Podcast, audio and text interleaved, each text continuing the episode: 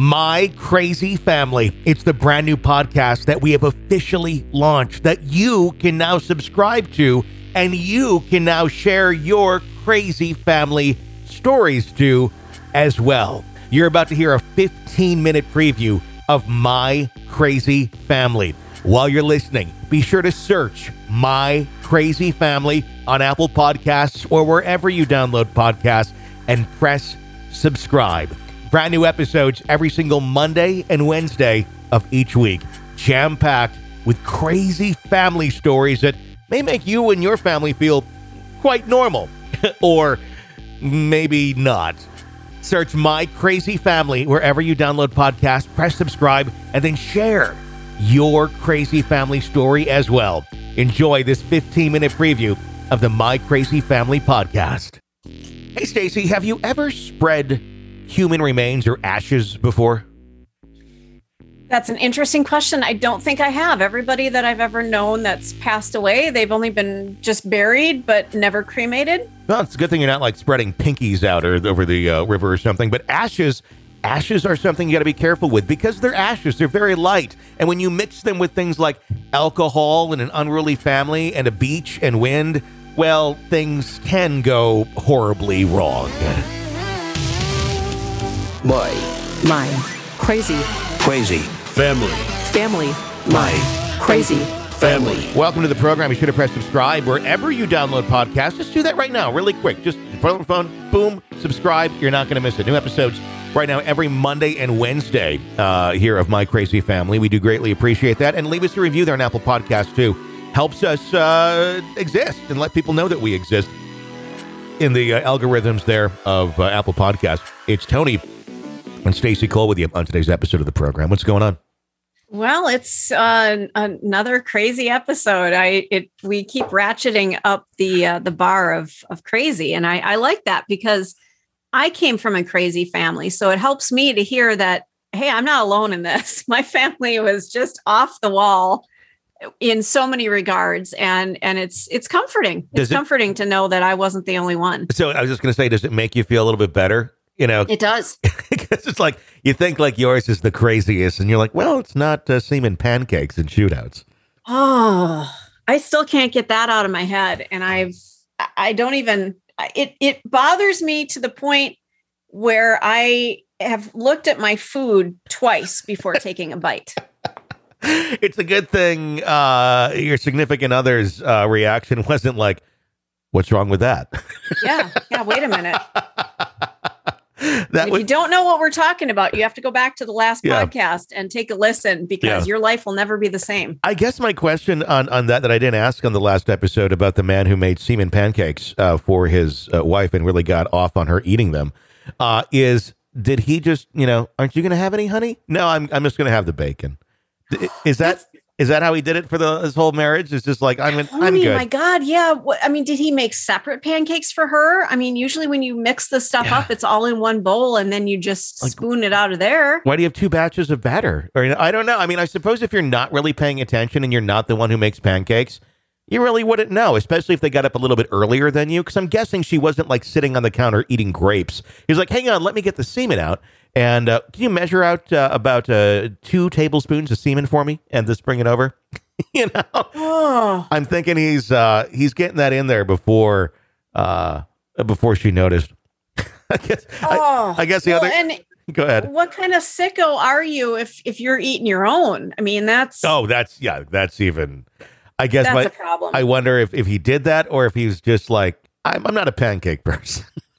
oh, Be well, aware first warning sign right there. Be aware, ladies. Like pancakes. if your significant other is not a pancake person.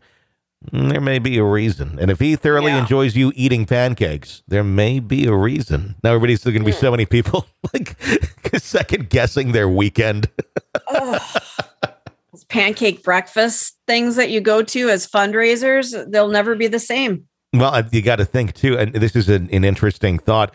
Uh, typically, restaurant situations. Let's say you're going to the the wherever for brunch on Sunday or Saturday or something.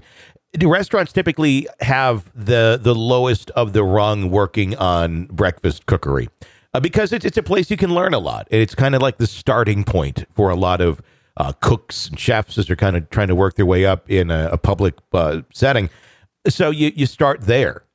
So you also at that point have a lot of kind of entry level folks that may not uh, you know be so serious about getting into the culinary field, but more so about jerking off in your waffle. Uh, so you got to look at Belgian waffles too. Anything No. where you know I, I I would question I've questioned not that I thought semen was in it, but I've questioned the um uh, sanitariness of uh, hotel pancakes before, where you know you the Oh, the little- ones where you go down into the lobby kind of area Yeah. and you make them yourself. you press like it's like in a nacho cheese pump, but it's pancake batter, and then you you do that, and then you pour it onto the thing, and then it makes you a pancake or a waffle. Um, I've had some of those where I'm like, don't use the batter. Like I smell it, and it's like this has been out. It- my thought is usually it's just been out or been you know not refrigerated properly for days, but uh, I I don't know. Now I'm going to have a second thought on that. like, does this is you this and me both. is this something that's just hasn't been refrigerated correctly, or do I smell semen? or has it been sitting under the sink for a year? I, I think you'll have more of that, honestly, in a lot of uh, La Quintas than you will someone jerking off in the pancake batter. But you never know. You just never know. So No. I'm, I'm happy that we can plant that little bit of uh, pancake. I guess the word would be now breakfast insecurity uh, in uh, in the, the lives of our listeners.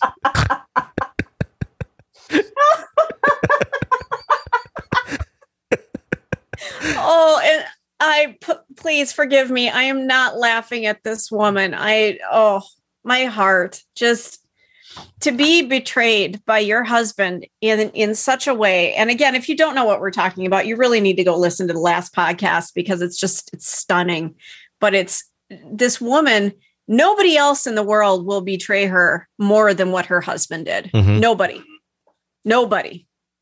I think this And will I- be uh, a new psychological term that's going to be added to uh, the DSM breakfast insecurity. Yep. And then also Yep, and- a, mu- and a much I think we all way. have it. a much easier way now to describe what's going on to your friends and family without saying he jizzed in the batter. It's like I what's going on? She's suffering from breakfast insecurity. Oh, let's get her some melons.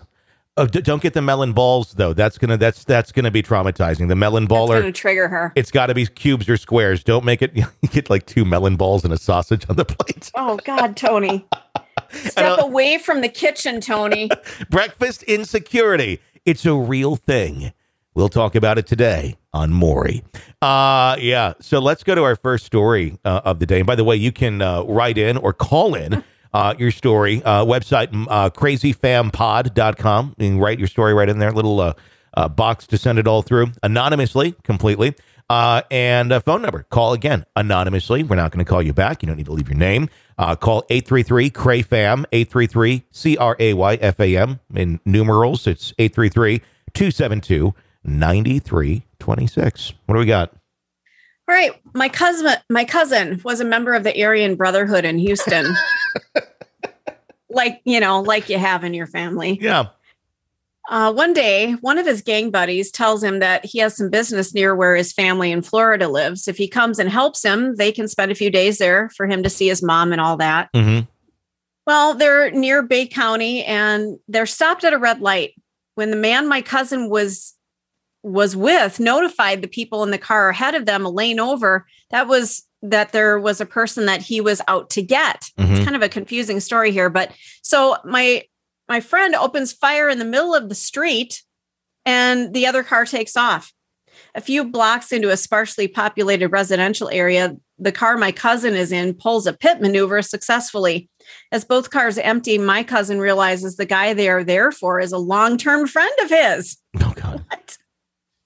So he shoots the guy he is with twice in the chest, Hmm. then leaves with the people that they were originally trying to kill. He did three years for the crime. The story continues. Fast forward to roughly a, one and a half years after getting out of prison, he is hiding in various backwoods places in the Florida panhandle. His old gang wants to come and get his badges or flags or whatever it was he called Mhm. them.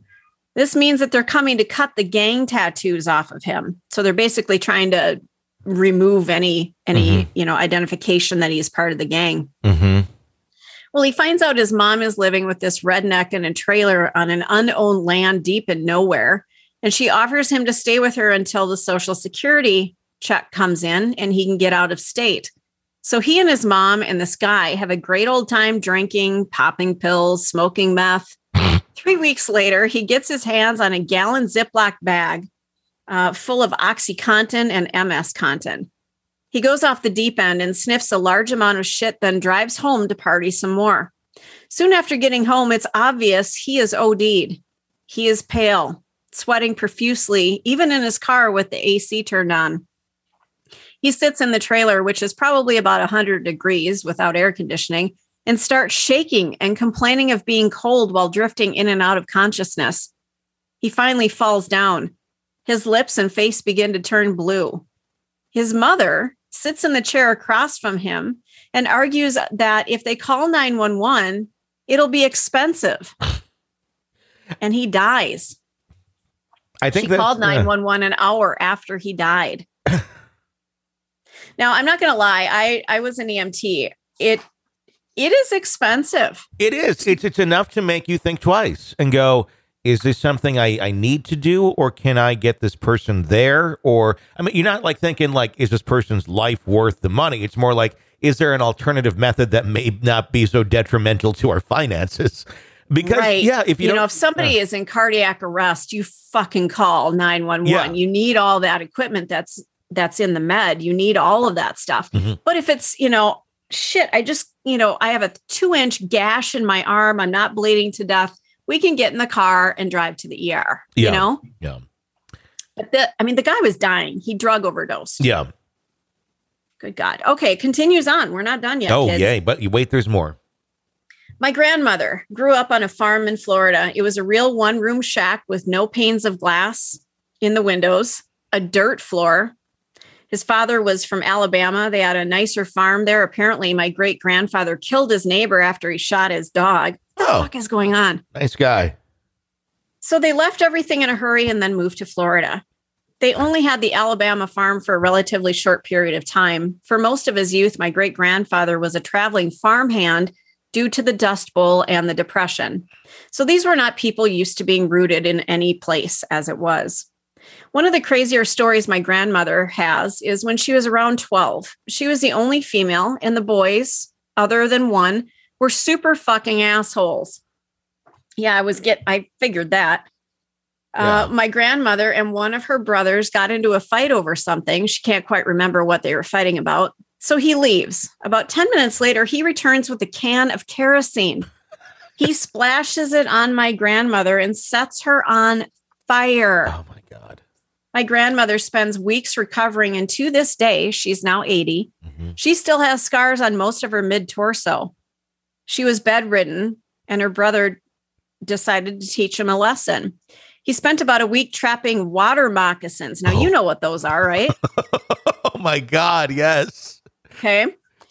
He gets his brother super drunk from some moonshine that he had saved for that Saturday night, like you do. He was out cold in bed. The good brother pulled him out of bed and dumped him into the box he'd been filling with the snakes. He throws some water on him to wake him up and then proceeds to laugh at him while he's freaking out in the box. Great grandfather turned the switch on them so hard that they bore scars until they died. I have so many of these types of stories in my family. It's depressing as it is entertaining. You know, I, I talk about. I ask the question quite frequently on our other on our show, True Crime Today, uh, as well as on the Ghost Show as well. Is society getting worse with time and what people are capable of doing to one another, or is it more so just we have information and we can we we literally hear these sort of stories from every nook and cranny of the country, and then the worst rise to the top. And in the past, you would just kind of hear about what was immediately in your vicinity.